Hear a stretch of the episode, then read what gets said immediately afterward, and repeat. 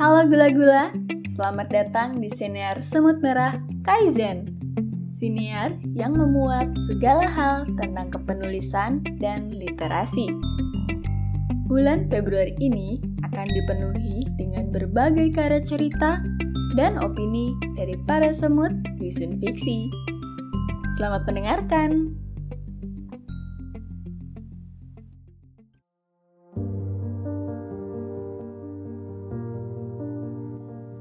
Kedua mata itu menatapku dengan sorot paling nanar dan penuh dendam, seolah berkata bahwa aku tidak dapat menyentuhnya barang sejengkal. Kubalas dia dengan tatapan tertajam yang dapat kuberikan, namun ia bergeming seolah menantangku untuk bertindak lebih jauh. Sudut kiri bibirnya sedari tadi tertarik, memberikan cemoohan paling brutal padaku. Sial sekali karena aroma tubuhnya mulai menggelitik hidung hingga tenggorokanku. Aku sudah berusaha bertahan sekuat tenaga untuk menghindari serangan-serangan yang ia berikan, tapi desir di dadaku semakin membara.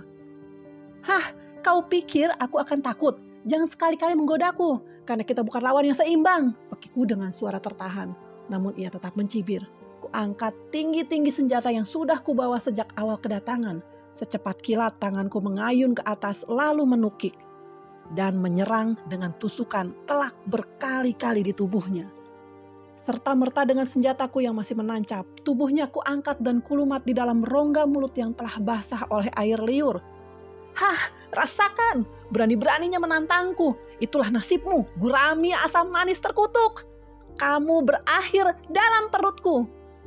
Begitu potongan gurami asam manis memasuki mulut, sontak perpaduan rasa gurih, asam, manis, dan lezat bercampur baur memberikan letupan-letupan kenikmatan hakiki.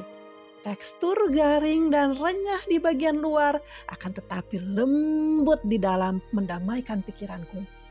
Sementara itu, ledakan aroma segar dari gurami langsung mengalirkan hormon serotonin hingga ke ubun-ubun. Dalam sekejap senyumku merekah sempurna. Ini hari Minggu, hari di mana manusia berusia 29 tahun yang belum menikah seharusnya dapat leyeh-leyeh sambil menonton televisi dan mengudap sepanjang waktu. Tapi aku justru harus berada di medan perang bernama pesta pernikahan sambil mengunyah sepotong gurami. Kenapa aku sebut medan perang? Karena isinya memang beraneka pertempuran dengan gedung resepsi sebagai koloseum, sedangkan tamu undangan adalah para gladiatornya.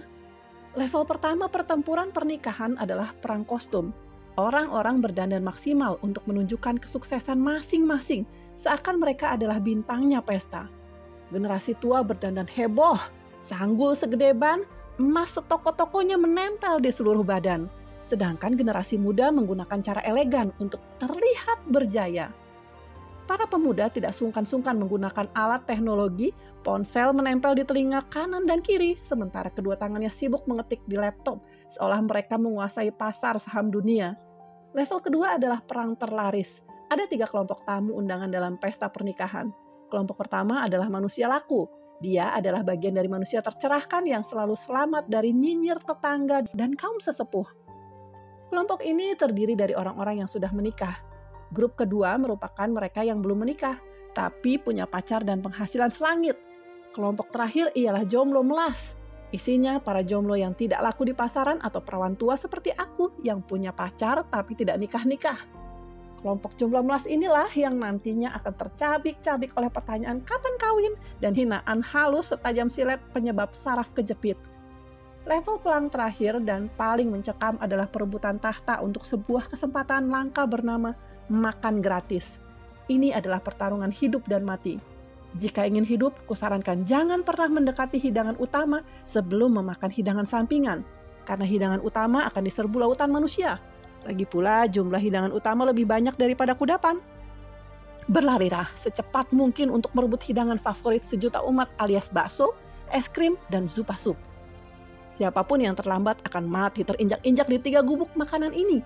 Dalam pertempuran level ini waspadalah pada satu kaum gladiator, emak-emak gladiator ini akan sangat sulit untuk disingkirkan. Mereka pejuang tangguh yang lebih beringas daripada Tyrannosaurus Rex.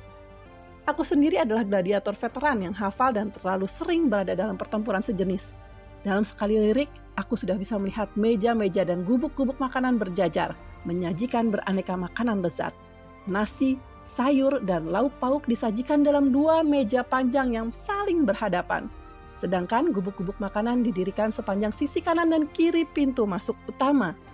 Ballroom, Hotel The Grand Mangku Putra, Arcade. Salah satu hotel termegah di kotaku Cilegon. Tempat pernikahan ini berlangsung. Demikian episode hari ini. Datang lagi besok untuk cerita lainnya ya.